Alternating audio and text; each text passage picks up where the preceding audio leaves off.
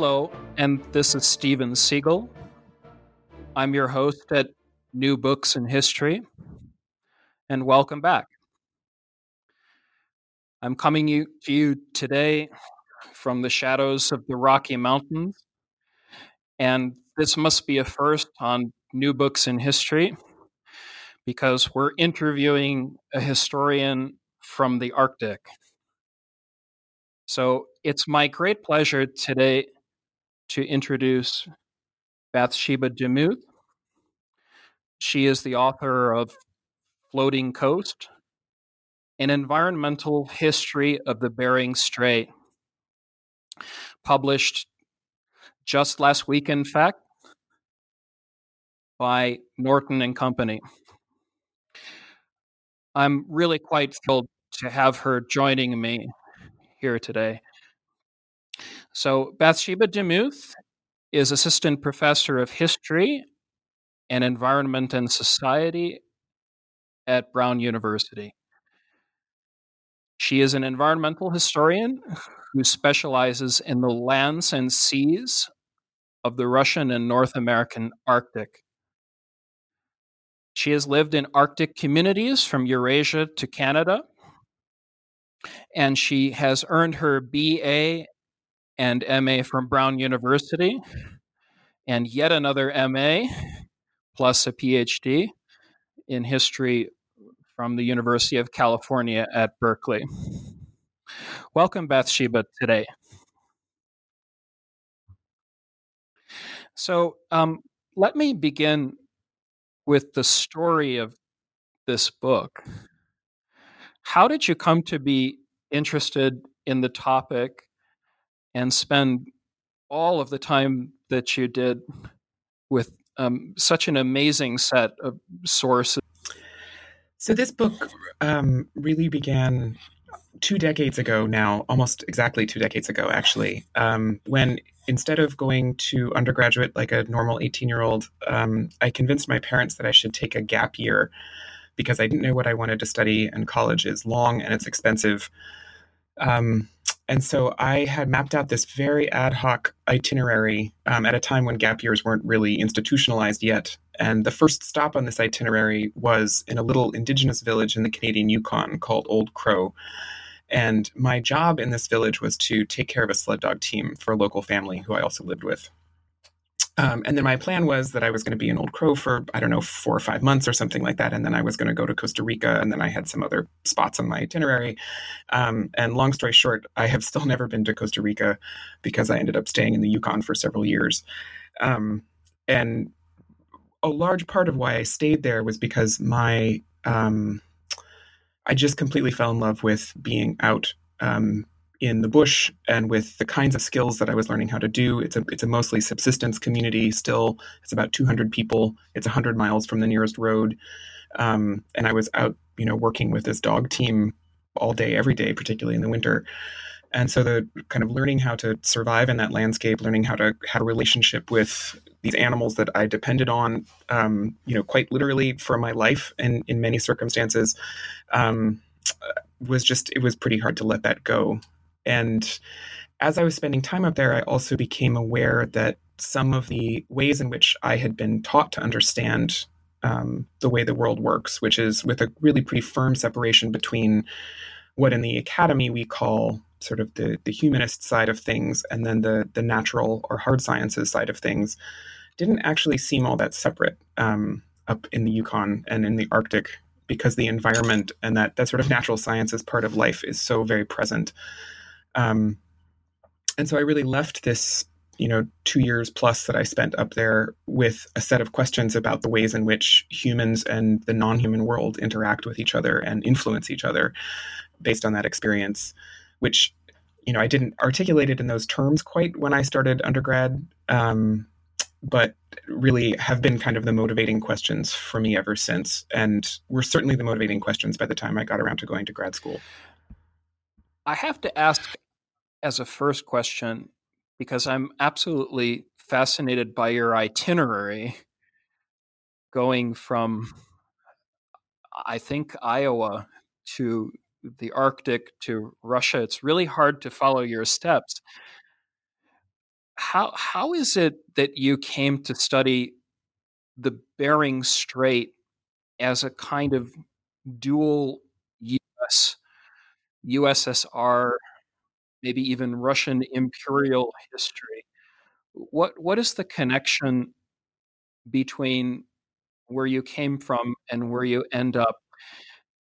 And how does that factor into your study of ecosystems, the relationships as you talk about in the book um, between how humans change nature and how the non-human world changes humans? That's a great question. Um, so there, there are some intermediary steps between me at 18 on a dog sled um, and me writing this book. And a big one of those was actually that after I finished college, my husband and I did Peace Corps in the former Soviet Union. So we were in the Republic of Moldova for two years. And I was absolutely fascinated when I was there by the kind of remnants of the Soviet Union that were, you know, everywhere and that we were living in literally. Um, and I remember thinking that, you know, the kind of Soviet development model was both completely familiar in its sort of modernist overtones and absolutely different than, you know, places elsewhere I had been in the world where I had seen kind of these attempts to transform human life on a large scale. And then I realized that if I was interested in the Arctic and I was interested in sort of socialist space, I should probably study Russia because it has a lot of both. Um, and so I decided when I was in Peace Corps to apply to PhD programs in history and in Russian history, um, having at that time taken exactly zero classes in Russian history um, and not actually knowing that environmental history was a field. Um, so I had a lot of catching up to do when I got to grad school. Um, but I started learning Russian when I was in Peace Corps, so that I at least had that piece uh, when I hit the ground um, in graduate school. And then, so I applied to grad school um, to be a Russian historian. Um, so I wasn't I wasn't thinking of myself as an environmental historian at the time, um, and ended up at Berkeley and worked with uh, Yuri Slezkine, who's sort of the the one other person who's really written about Siberia um, at the you know kind of taking graduate student level of training. Um, and while I was kind of starting on that project and in the earliest kind of phases of grad school, so still in coursework, um, kind of two things happened. One of which is I actually read the first piece of environmental history I had really formally come across, um, which was Don Worster's Rivers of Empire, um, which was you know 30 years old at the time and absolutely blew the top off my head. And i was like this this is what i want to do. I've sort of finally figured out where all of my kind of questions and obsessions about people and not humans come together. Um, it's kind of amazing that it took me that long to realize that there's a whole field that's dedicated to that but there you go. Um, and then once i started thinking about um, the russian far north in kind of ecological terms I realized that the part of the Arctic that I was the most familiar with, which is, you know, on the kind of Yukon, Canada, uh, US border, um, is in this region, which was part of the Russian Empire. Um, the Yukon wasn't part of the Russian Empire, but right across the border was. Um, and so, sort of, Russia had this influence there, but it's also a place that is ecologically the same um, kind of across that whole trajectory. So, from the Yukon all the way over to the Kolyma River um, on the Russian side of the Bering Strait are ecologically really similar. So the nation state boundary doesn't make an enormous amount of sense if you're thinking about the place in ecological rather than in national history terms. Um, and because I can already speak English, it turns into a project where I could sort of do this comparative thing right across the Bering Strait.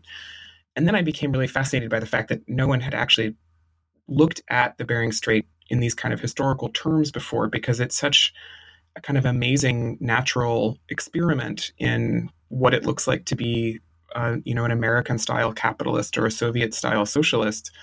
Um, in conditions that are virtually identical um, and that are home to the same animal species, that are home to the same indigenous cultures, um, but then in the course of the 20th century become uh, kind of inhabited by these very different ideological systems. Um, so I figured most of that out while I was in graduate school. Um, and then, you know, sort of proceeded to do research. I did a year of research in the US, some of which was in DC and some of which was in Alaska and elsewhere, and then a year in Russia, um, some of which was in Moscow because all Soviet historians right. end up in Moscow. Right. Um, but then some of it in Vladivostok and in Magadan and then up in Chukotka itself. Yeah. And, and I think I see a great tension between the center and the periphery. I know it's something of a cliche, the whole borderlands thing, but you have, in some ways, a nation in your story, which is extraordinary. It, um, maybe even a cosmic world of Beringians, as you call them. And I, I wonder if you might talk a little bit, not just about the political records that everyone really has to gather local, regional, national records from the US and, and in Moscow, as you mentioned. But how did you go about collecting oral knowledge, these centuries of wisdom, which I, I think are really adaptable to change among the Yupik and the Inupiat and the Chukchi populations? Could you talk a little bit about that? Yeah, sure. That's a great question. Um, so there's a there's a quote on the side of the Brown English department that's from Gertrude Stein that says, "Then there is using everything," which is kind of how I feel about my methodological approach to writing about the Bering Strait, which is it's a very large geographical space with a relatively small number of people in it at any given time. So you end up using kind of any possible source that you can get your hands on that talks about this particular place. And one of the richest sources is the histories that people within the Bering Strait have of themselves and have been telling for themselves and to themselves, you know, for in some cases millennia. Um, and so I I tried in the course of this to use those sources um, as much as I possibly could as a, a kind of counterpoint, um, and in some ways a corrective, depending on the situation, to what was in the the kind of more traditional Soviet and Imperial Russian and American bureaucratic records. Um, and I was very fortunate in that many communities in the Bering Strait have had kind of formal oral history projects um, or have worked often starting, you know, early in the 20th century with anthropologists to record um, kind of a, a, whole variety of histories. So most um, oral societies and those in the Bering Straits are included in this differentiate between histories of things that are sort of so far back in time that they have kind of a quasi mythical aspect to them and things that are kind of within historical time where people uh, kind of can name the generations. They know the individual people. They know when things happened not necessarily in the sense of having a calendar date but you know they know how many generations back it was. They know where events took place. Um, and so there have been these quite remarkable and really important projects to record those oral histories um, that were foundational to this book um, and i couldn't have written it in this form without them um, and I also thought it was important to use those oral histories because those are works that these communities, and there are many communities in this book. So, you know, 10 on the US side of the Bering Strait, roughly, and 10 on the, the Russian side. Um, these are works that the communities have decided to put out for the public themselves. Um, so they're kind of representing their own histories to the world. Um, and because i'm working in a really large geographical area and can't go spend you know a year or two in each of these communities to really get a sense for what kinds of history they want made public and what kinds of history they want private i felt much more comfortable using kind of the versions that the communities themselves have chosen to make official over time um, and they're really you know rich complicated fascinating uh, documents um, and i think one of the things that was not surprising to me because I had spent very formative years amongst um, in people in the Canadian Arctic um, and was quite aware of how sophisticated and precise oral knowledge is. Um, but right, I think for people right. who haven't necessarily spent a lot of time around cultures that transmit their intellectual patrimony that way, um, it is surprising the degree to which things that somebody tells you in an oral form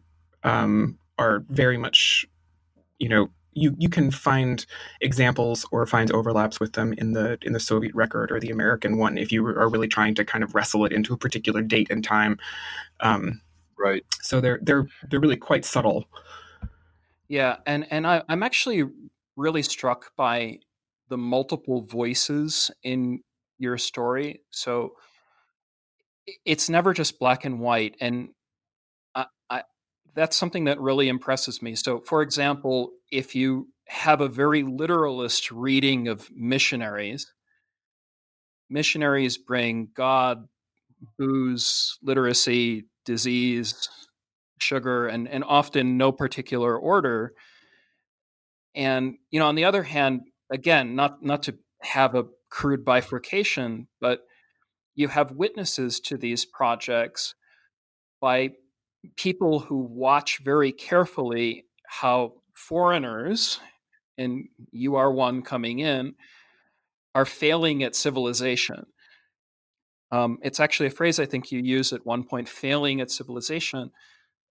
So, uh, could you talk a little bit about those histories of encounters, maybe even the promises that are, are made and occasionally don't work? Yeah, and I'm, I'm really glad to hear you say that it doesn't feel black and white because I, I think that one of the one of the challenges with this kind of a comparative project is either um, it looking black and white in the kind of well the U.S. did everything better than the Soviet Union sense, or vice versa, or um, you know everything that was done by foreigners was was terrible and nefarious, um, and then you know by saying that you kind of inadvertently romanticize you know Beringians um, and sort of reduce their agency by doing that. Um, so I'm glad to hear that it didn't read that way because it was a thing that I was really concerned about in writing it. Um, that it not turn into you know some some sort of screed on one side or the other because I think the story is much more complex um, as all histories are. Um, and now I'm afraid I have completely lost the train of your question. yeah, no, it's okay. I was wondering if you could talk about these civilizational projects. Yeah, so uh, part of what fascinated me about looking at American capitalism and Soviet socialism in the Bering Strait is that um, I had one of those really rare epiphanies you have as a historian in the archives, because usually, at least for me, the archives are a place of you know finding small revelations, but not necessarily large structural insights into what you're doing, because you're just sort of churning through lots of material and trying to make sense of it. Um, but I realized at some point when I had been in the archives for over a year that what I was witnessing for both the Americans and for the Russians and then the Soviets was kind of an attempt to come to the Arctic in order to extract energy from it and put that energy into kind of human use, uh, sort of to use in some ways that would kind of better civilization. And that both projects really had that as kind of a core impulse.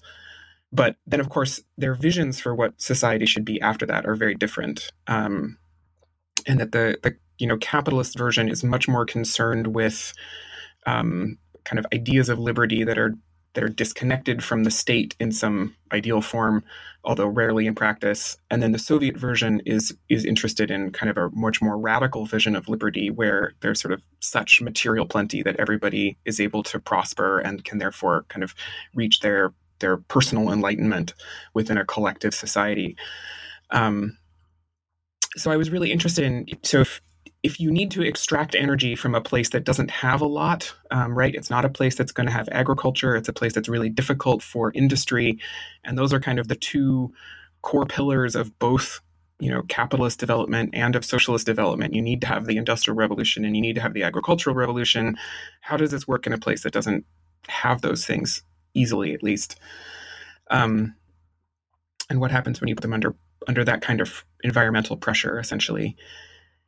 And what I found is yeah. that in some cases, they end up, you know, these two projects end up looking like each other. Um, and in some cases, they end up being sort of the most extreme divergent versions of each other. Um, and that that has a lot to do with the ways in which, um, you know, the foreigners coming in are able to actually manipulate the environment around them or not. Um, and sometimes they're they're more dependent on the environment than their ideologies necessarily um, would intimate and then sometimes they're actually able to really kind of carry out their their particular goals in a place um, but the result of that is is that the actual implementation of the kind of ideal versions of society that foreigners come in with are highly variable um, and if you happen to be Beringian and you're sort of on the receiving end of all this, they can be, um, you know, somewhere between helpful and you know completely disastrous, depending on the particular time and place. Right. Right. So I, I want to switch a little bit now. We've been talking too much about humans. And um, your book is uh, an excursion into the non human world. So you mentioned energy, and I never would have thought of that as a way to describe modernity. I think typically when I'm dealing with the modern or hyper modern Stalin 1930s, I think about profit and production and the cult of productivity. But I think one thing I really learned from your book is the necessity of, of studying plants and animals, their sounds, their cadences, their songs. Um, I know you mentioned Moby Dick and, and some Jack London, but um, the idea of listening to the ice or hearing the sounds of the whales. Can you talk a little bit about how you integrate the non human into this larger environmental story and sort of polyvocal history of the Bering Strait? How, how does that happen? Yeah, that's another uh, example of a place where I felt like I was using every possible kind of source um, and a set of sources that aren't necessarily traditional for historians, although I think more common amongst environmental historians, um, which is quite a bit of natural science, uh, quite a bit of, of actual just observation, um, depending on the species of animals that I've spent quite a bit of time with, or places or environments that I've been able to observe over time. Um, and then quite a bit of it, and I think in fact, the entire orientation toward paying attention to the, the, kind of agented nature of the world around us comes from the way in which Beringians, you know, the, the Chukchi and the Inupiat and the Yupik understand the world that they live in. Um, and this was also true of my host family, um, my Gwich'in host family in the Canadian Arctic, that um, the, the kind of hard line that I had grown up drawing between subjects and objects and humans and not humans was much, much more plastic. Um, and certainly the idea that humans alone have agency is just like a laughable concept if you spend very much time in the Arctic, because often you are very, very aware that your agency is quite small and of very little import in terms of whether or not you're going to make it through a given day. Um, so I think in a lot of ways, and I didn't even realize this as I was writing it. It's it's actually taken kind of completing the book and then talking about it with people. Um, that my whole orientation toward it came from living there um, not from a particular theoretical kind of school. It was really trying to represent and trying to communicate to people something of what it feels like to actually inhabit that place over time. Um, and it, then it does feel polyvocal, and some of the, the things vocalizing aren't people. Um, but to get that on a page, I did um, I did a lot of research in kind of animal behavior and ecology, um, and used a lot of science um, and so historians of science might raise their eyebrows at this because I'm definitely not a historian of science. I'm a historian who uses science. And I think those are two really different things. Um, but I also felt for kind of both reasons of empirical accuracy and my kind of ethical concerns that trying to communicate the capacities and actions of non-animal beings was or non-human beings was really critical to the the history I was trying to tell. And then to do that, some of the best tools we have are coming from natural scientists. Um, and some of the best tools we have are coming from the you know the intellectual traditions that have been living with and observing and imagining these non-human beings for thousands of years. So some of it comes very much from um, indigenous perspectives and understandings of of the Bering Strait. Yeah, uh, I and I, I wonder if I might add something to that as a, sort of a follow up. Um, I was really struck by your descriptions of whalers and the whaling industry and, and the industrialization of that process. Um, but not just whales, also walruses, caribou, reindeer, Arctic foxes. How do they write history? I mean, I think I think one way and the easiest way to see how non-human animals write history is the ways in which they bump into to people, and so they they leave a trace in the archive.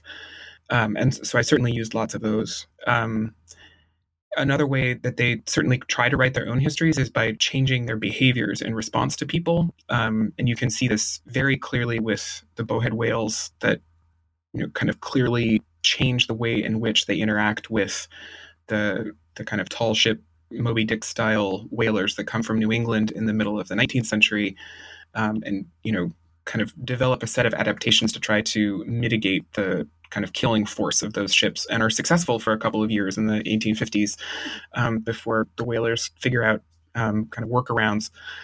Um, and so I think that's a way in which the whales are writing their own history, right? They're very much trying to kind of preserve right. space for themselves to continue their culture. Um, and culture is not my word. Um, it's actually a word that's used right. by um, Hal Whitehead and some other cetacean biologists. Um, I would, I don't think as a historian, I would actually feel comfortable using that word unless I had had somebody coming from the natural sciences. But um, there's a lot of people working in animal behavior that are starting to think about animal emotion in addition to animal cognition and animal culture, um, in addition to just sort of social behavior. Um, and whales are one of the places yes. where that's really rich. Um, but you can see it in wolves and in foxes and in and walruses also um, that are the animals that seem like they're communicating ways of being and ways of managing the landscapes that they're living in between generations and not just uh, through genetic uh, transmission. Um, so I think that's one way in which kind of animals are sort of writing their own histories. It's it's also possible that whales are singing about it. Who knows? Um, I wish I wish we could translate what they're talking about. right. Hum hum tra- I, I think you have marvelous descriptions. Hum trill honk rasp groan i'm sure i'm missing something yeah no they're they're amazing and you know some of these animals the, some of the bowheads live for two centuries so i wish i could interview them it would be great yeah and and actually that that was something i wanted to ask because y- you do talk about um, cetacean bodies and how whales choose to die this is a, a fascinating thing i I had thought about it a little bit in relation to buffaloes. After all, I, I live in Colorado. Um, but eh, how how does that happen? And maybe even how did you notice this? Because as a historian, it seems incredibly important given the um, dependency on the environment and eh, the fact that you yourself, in traveling there, are trying to learn not how to die. This is a big theme in your book, I think. Yeah, um, so that the idea that um, an animal that you're hunting gives itself rather than it being sort of a, a question of um, conquering it or you know the, the kind of narrative that comes from sort of elite European aristocratic hunting traditions that have then in various ways kind of disseminated into American mainstream hunting society um, is much more common in many indigenous societies and including those in the in the Bering Strait. Um, and particularly with whales, it emerges from a, a, set of observations of particular behaviors on the part of bowheads, um, which um, Yupik and Inupiaq hunters have observed the ways in which you know whales will surface, you know, near a whaleboat and sometimes will kind of hang out around a whaleboat and sometimes do this for an hour or more, um, but will always be outside of the harpooner's range. So you're not physically able to kill it. You move your whaleboat, the whaleboat moves the whale. And so there's kind of this this dance back and forth. And then at some point the whale will either dive and just kind of disappear, move off, or the whale will surface on the side of the whaleboat next to the person holding the harpoon. So it's usually on the right hand side of the boat. Um, and some of these hunters will describe how whales will even come up and touch, you know, they'll, kind of knock into the left hand side of the boat. So they're really close.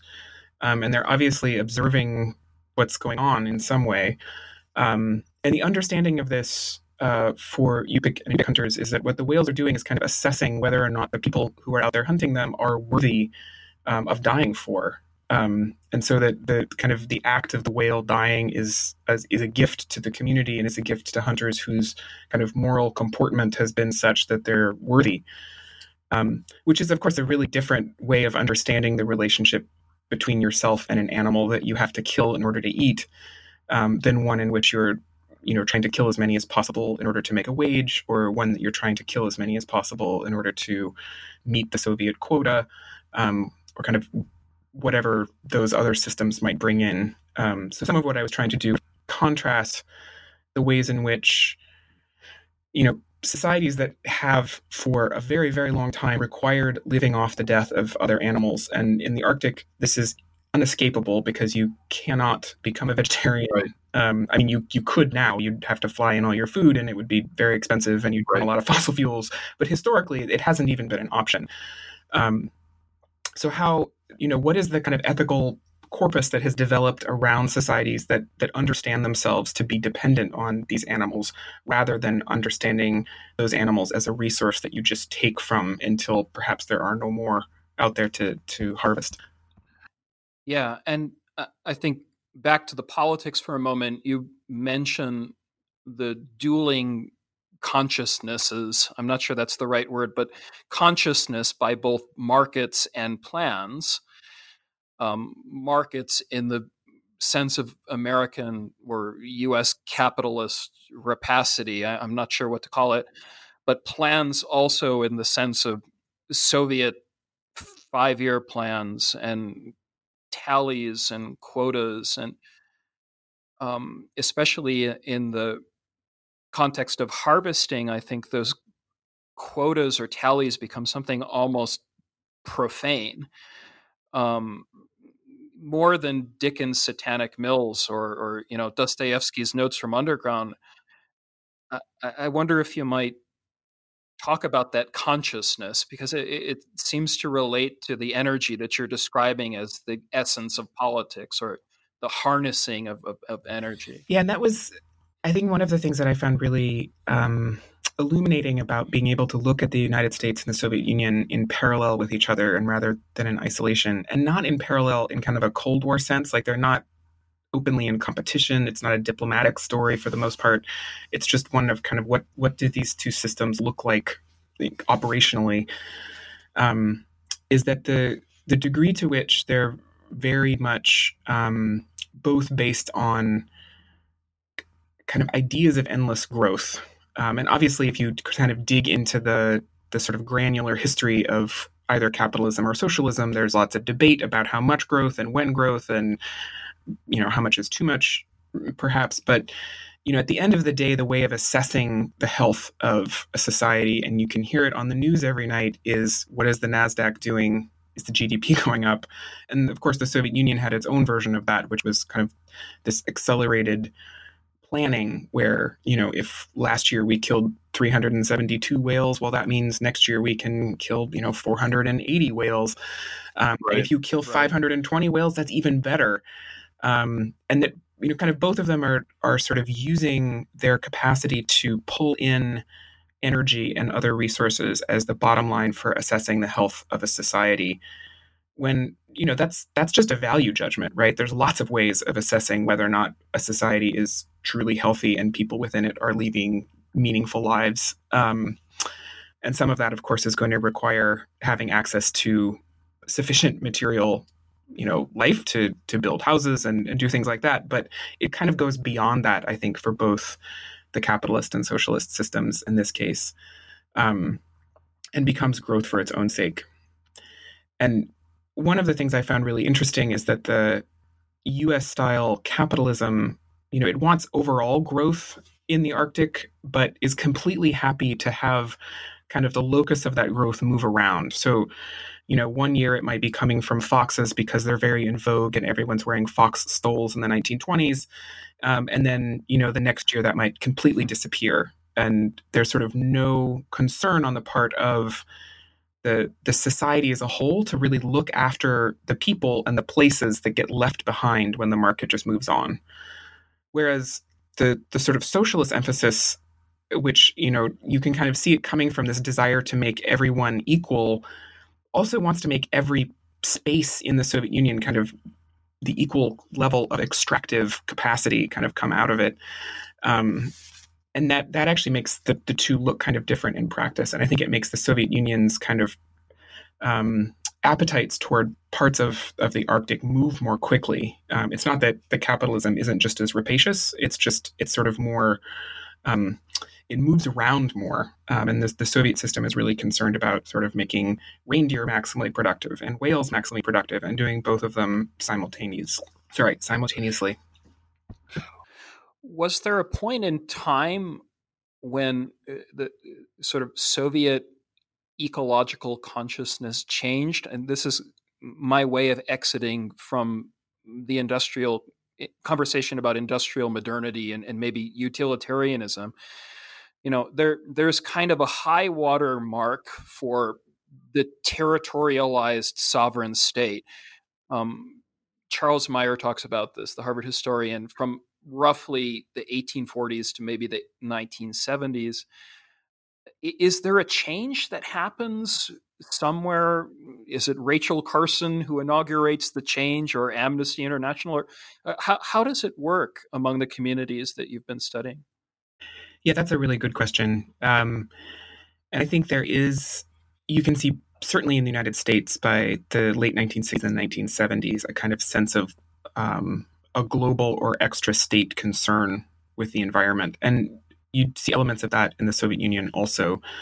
Um, one of the most interesting things I found is that uh, for for some particular resources within the Soviet Union, and particularly for walruses um, and some other Arctic mammals that I actually don't talk about in the book, like polar bears, that consciousness kind of came before that wave of global um, environmental concern. It's kind of bolstered by it by the end of the 1950s when you know after stalin has died and it becomes a lot easier for scientists to move internationally and they, they start to realize that they're in dialogue with people you know elsewhere in the arctic and elsewhere in the world who are concerned about species loss and potential extinction and things like that.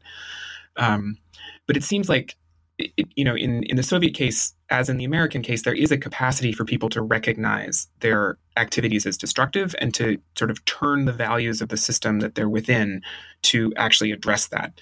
Um, and I was I was really relieved, honestly, to find at least one case where that's really clearly what happened because it, um, sure, sure, you know, it means that these aren't just kind of ideological dead ends where we're completely stuck with one way of thinking that's so inflexible and so total that we cannot imagine relationships with walruses or any other kind of resource that is slightly more amenable to you know the lives of those other animals or or other spaces or ecologies.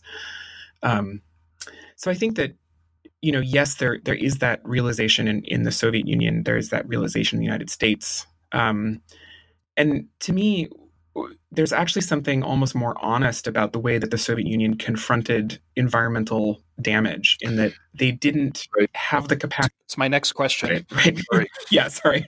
Yeah. I mean, that the, um, you know, the United States sort of gets an environmental consciousness at the end of the 1960s and into the 1970s and passes all of this really wonderful legislation that we should fight for absolutely. And I you know, it's now actually quite imperiled. So should, we should really fight for it, like the Clean Water Act and the Clean Air Act. These are great things. Uh, but it also happens at the moment when the U.S. is deindustrializing and moving its kind of manufacturing bases outside of the United States. So all of that nasty pollution becomes someone else's problem, while American consumption just goes up and up and up. So it really decouples the the kind of costs of production from um, the capacity to consume it.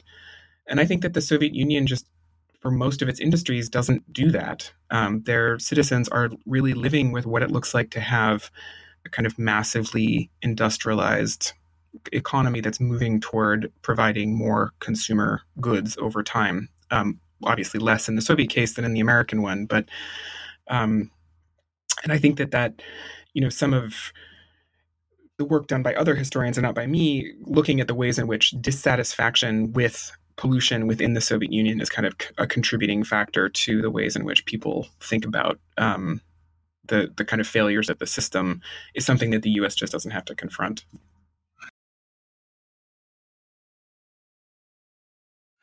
Yeah, and and actually, I think my question is is also about the records that you found in the collections by especially Russian and Soviet ethnographers. So you know, on the one hand, you've got um, anthropologists and ethnographers. On the other, you have um, the establishment scientists who are researching climatology and oceanography and, and uh, other things.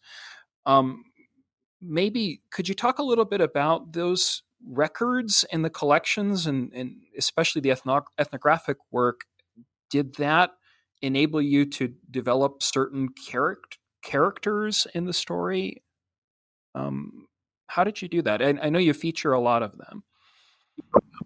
Yeah, sure. Um, so, p- particularly on the Russian side, uh, there's an ethnographer who was active there. He was a, a, an exile during the Tsarist period named Valdemar Bogoraz, um, who spent a lot of time with the Chukchi and then is kind of foundational in the creation of the Committee of the North, which is this kind of group um, that's formed in the in the late 20s and then kind of into the 1930s is in charge of developing the you know quote small peoples of the Russian Arctic.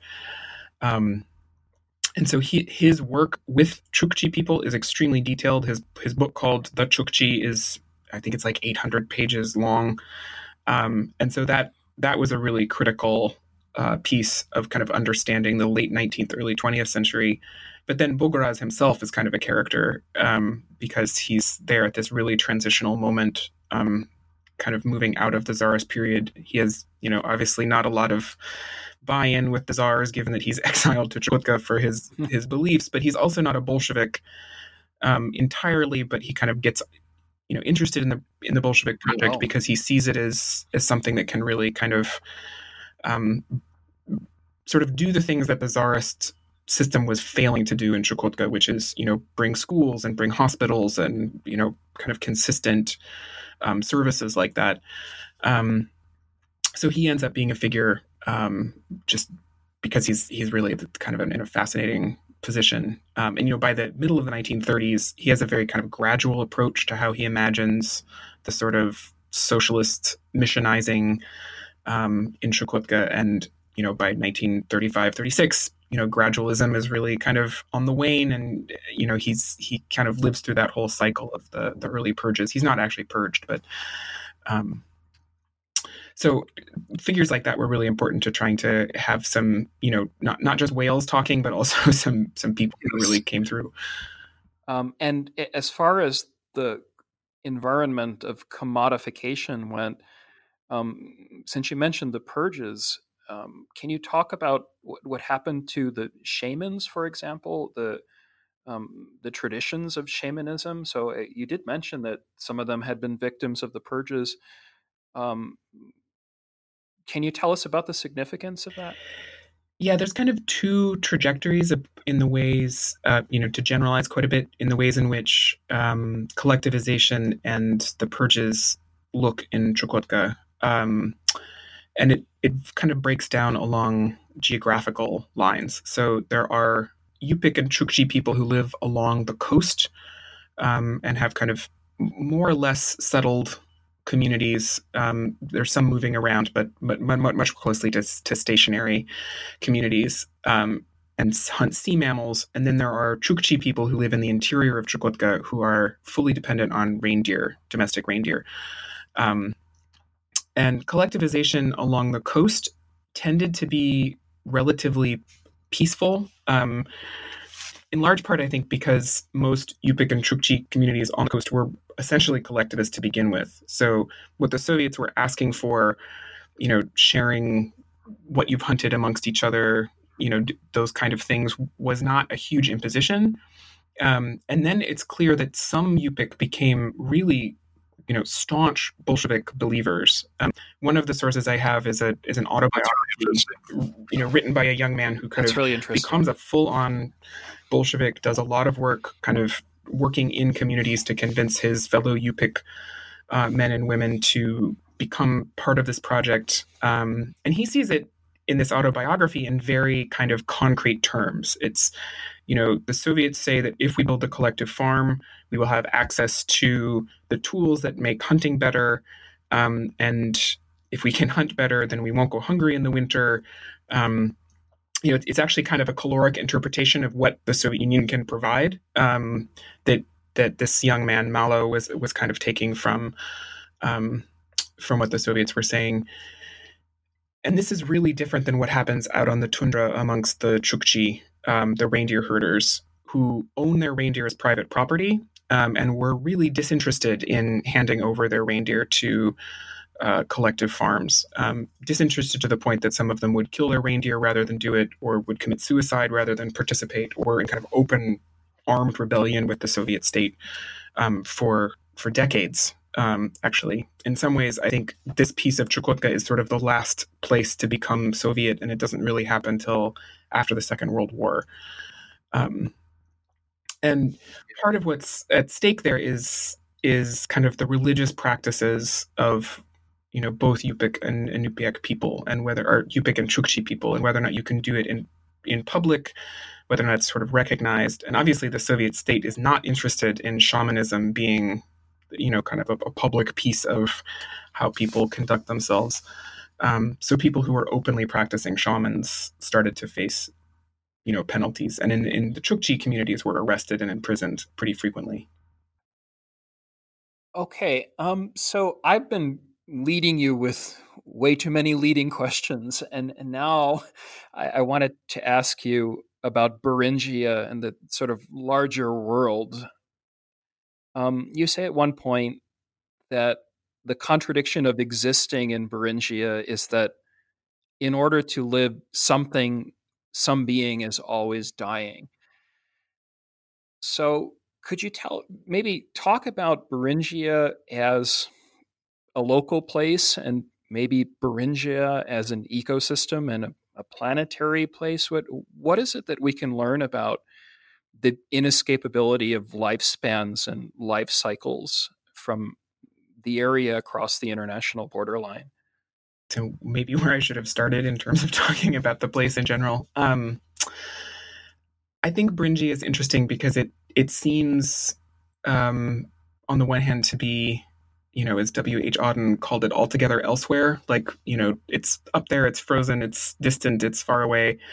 Um, but I think that the ways in which Beringian ecosystems operate, and actually the role of the Beringian ecosystem globally, mean that it's not altogether elsewhere, and that there are there are pieces of it that are very present, and that we can learn a lot by paying attention to.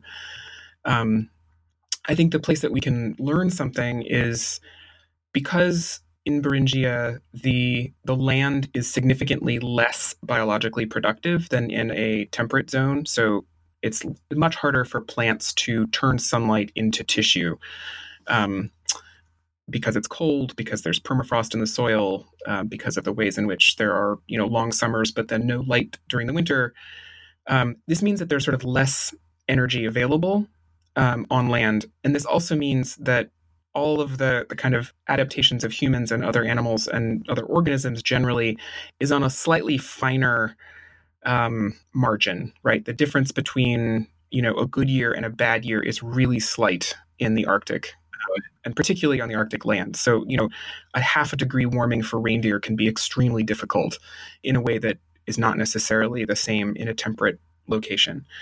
Um, so I think part of it is that the, the Arctic just gives you these relationships in really stark relief, and particularly the, the ways in which the kind of cyclical patterns of population growth and decline amongst animal populations and plant communities um, intersect with human ones because those those margins are fine enough that you can kind of isolate um, particular factors. So that that for me as an environmental historian was really useful uh, about this place. And uh, are you working on another Arctic project right now, or the far north, or Siberia, or anything like that? What What is it that you're working on now? So right now, and right now, as of like two weeks ago, so it's very new. Um, uh, what I'm working on is a history of the Yukon River watershed, um, and in some ways, it's a project that goes back to my interests in comparing things because the Yukon River watershed. It's like the third largest river system in North America, so it's quite vast. Um, and it cuts through a whole different set of indigenous homelands. Um, and then in the 19th, well, 18th and 19th century is kind of cut between the Russian Empire and the British Empire. And then in the 20th century becomes kind of a borderland between the United States and Canada. Um, but all along this system that ecologically speaking is quite shared and kind of refers back and forth. So you can see my interests kind of continuing um, in doing the comparative thing. But what I'm really interested in along this kind of watershed and through the last 250 years or so is the ways in which people's ideas about rights, um, and particularly legal rights for and to um, non human things, so rights to timber, rights to control certain kinds of animal populations, rights to water, and things like that um, have kind of changed and played out and layered on top of each other because they're really different ideas about you know what what rights nature has right? Are they only ever given by people or are they intrinsic? Um, and rights isn't even the word that many indigenous societies would use and they have other kind of ways of imagining um, the future orientation and the moral capacities and the, the kind of need to being that um, non-human things have um, it also means that I get to go back to kind of my old stomping grounds in the Yukon. So that that's not a small piece of my interest here because I have, you know, two decades of ties with parts of the Yukon watershed. We've been speaking with Bathsheba DeMuth, professor of history at Brown University, and she is the author of Floating Coast, an environmental history of the Bering Strait published by Norton this year. Um, let me thank you, Bathsheba, for joining us today on the New Books Network. Thank you so much, Steven.